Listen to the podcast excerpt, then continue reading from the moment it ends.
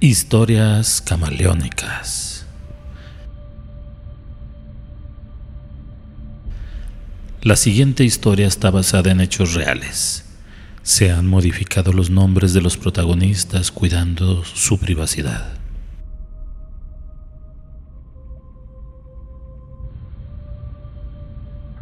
Hola, mi nombre es José Luis. Todos me conocen aquí en mi trabajo como Lucho. Esto que a continuación les narro lo viví hace unos cuatro o cinco años y les puedo jurar que lo que les contaré es la pura verdad.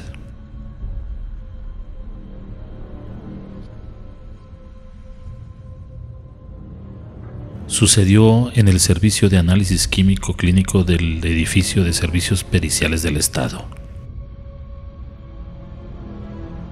Los estudios que realizamos en su mayoría son post-mortem, con sus honrosas excepciones en las que también tomamos muestras a las personas vivas y en algunos casos toxicológicos al que, al que se deje.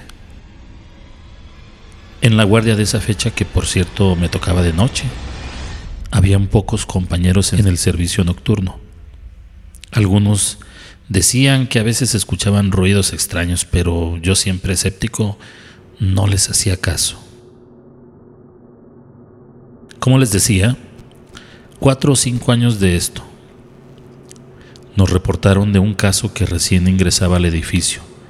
Se trataba de una mujer de aproximadamente 85 años de edad que había fallecido a causa de un choque hipovolémico, resultado de la agresión que sufrió de parte de su hija, de alrededor de 65 años, ambas ya personas mayores. Vivían en una casa de humilde condición, allá por una de las colonias del oriente de la ciudad. Son fraccionamientos donde la miseria se mezcla con la ignorancia, formando a veces un cóctel de comportamientos criminales que la gente no sabe reconocer a qué se debe. Todo se lo achaca a veces a fuerzas oscuras o malignas. Se decía que probablemente la mujer tenía problemas mentales o habría consumido alguna sustancia que le alteró. Pero en los toxicológicos um, se descartó, no reportó ningún consumo extraño. En el primer reporte señalaba, textual, eran cerca de las 10 de la noche. La hija de la víctima le sirvió de cenar a su madre. Terminando, acto seguido, la vistió de forma que la dejó lista para ir a dormir. La hija de la mujer vestía una falda larga color verde, le llegaba hasta los tobillos, y una blusa blanca de manga de tres cuartos. Cenó con su madre sin ningún problema. Platicaron para después disponerse a llevarla a dormir. El reporte de periciales detalla lo que encontraron, por declaración de la propia mujer les dijo con lujo de detalles cómo aconteció todo. La llevó a dormir, la acostó sobre la cama. A los pies de la misma colocó un par de veladoras. Descolgó un crucifijo de metal de esos que son muy pesados, ya que son antiguos y constan de muchos adornos. Enseguida se lo clavó en varias ocasiones en la garganta hasta provocarle una herida por la cual le metió un rosario de hilo bastante grueso y bolitas de madera.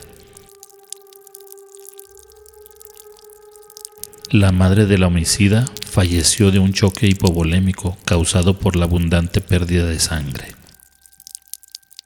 La mujer estaba en una especie de trance y de esa forma fue llevada a servicios periciales. Nos solicitaron que fuéramos a tomarle muestras corporales. Eran las 2.30 de la mañana. El anfiteatro se encuentra en el sótano. Bajas unas escaleras oscuras. Al final llegas a un pasillo iluminado solo por dos lámparas intermitentes que dan la impresión que en cualquier momento se van a fundir. El anfiteatro estaba en penumbras. Solo tenía encendida la lámpara sobre la plancha en la cual yacía el cuerpo de la anciana, aún con el rosario incrustado en la garganta.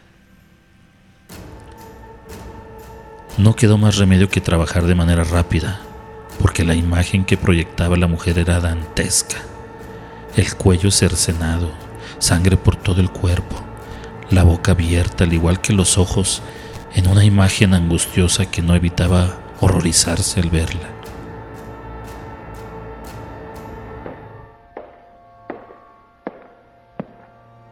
Subí al laboratorio para procesar las muestras. Eran las 2.55 de la mañana. Suena mi teléfono.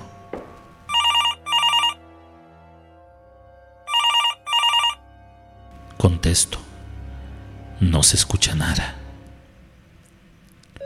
Sigo trabajando, pero el sonido de la línea interna del edificio me saca de mi concentración. Espantado, contesto. Me informan que en el área de detenidos se encuentra la homicida. Fui hasta ese lugar con mi equipo para toma de muestras. Había que cruzar el mismo pasillo con aquellas intermitentes lámparas de luces frágiles. Pasé al lado del anfiteatro. Ya no volteé a ver. Ya había tenido suficiente con la anterior escena grotesca. Lo primero que vio al llegar a tomar la muestra es una mujer de complexión robusta de aproximadamente unos 60 metros de estatura. Estaba sentada en una silla con la mirada perdida. Al lado de ella, un agente ministerial custodiándola. Me acerco a la señora y le digo, ¿qué tal? Mm, buen día. Ya era de madrugada. Voltea y me mira de arriba abajo y me dice, Señor, ¿Cuál de todas las religiones es la verdadera? Se me la sangre. No sé, señora, yo solo vine a tomarle unas muestras. Yo lo maté, dice convencida.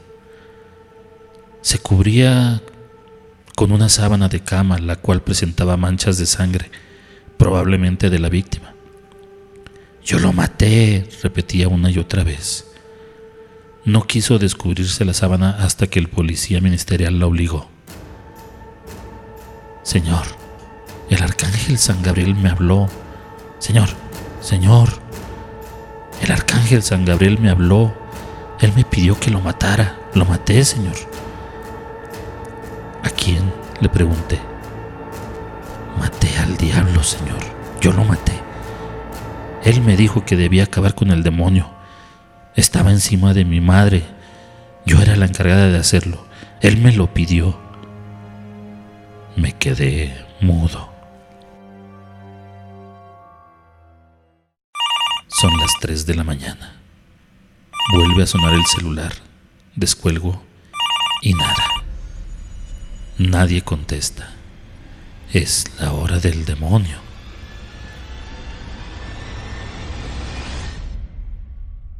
Procedí a tomarle las muestras. Guardé las cosas y salí de la habitación. Volví a pasar otra vez por el famoso pasillo. Mi sangre latía apresurada. El pulso se aceleró. El camino se me hizo eterno. A oscuras, las mismas luces intermitentes. Quise correr, pero mis piernas no me respondieron. Llegué temblando al laboratorio. Me senté consternado por horas. El trabajo no importaba. Ha sido lo más cabrón que me ha tocado hasta ahora. Jamás olvidaré ese día. El rostro de la viejita desencajado con el rictus mortal, la mirada perdida de la hija, probablemente con una esquizofrenia paranoide aguda. La llamada exacta a las 3 de la mañana, la hora del demonio. Seguro estoy que esto me perdurará toda la vida.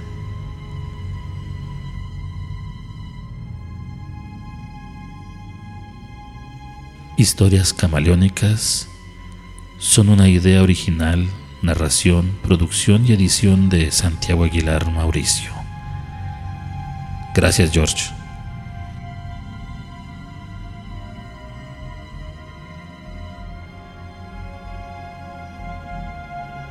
Hasta la próxima.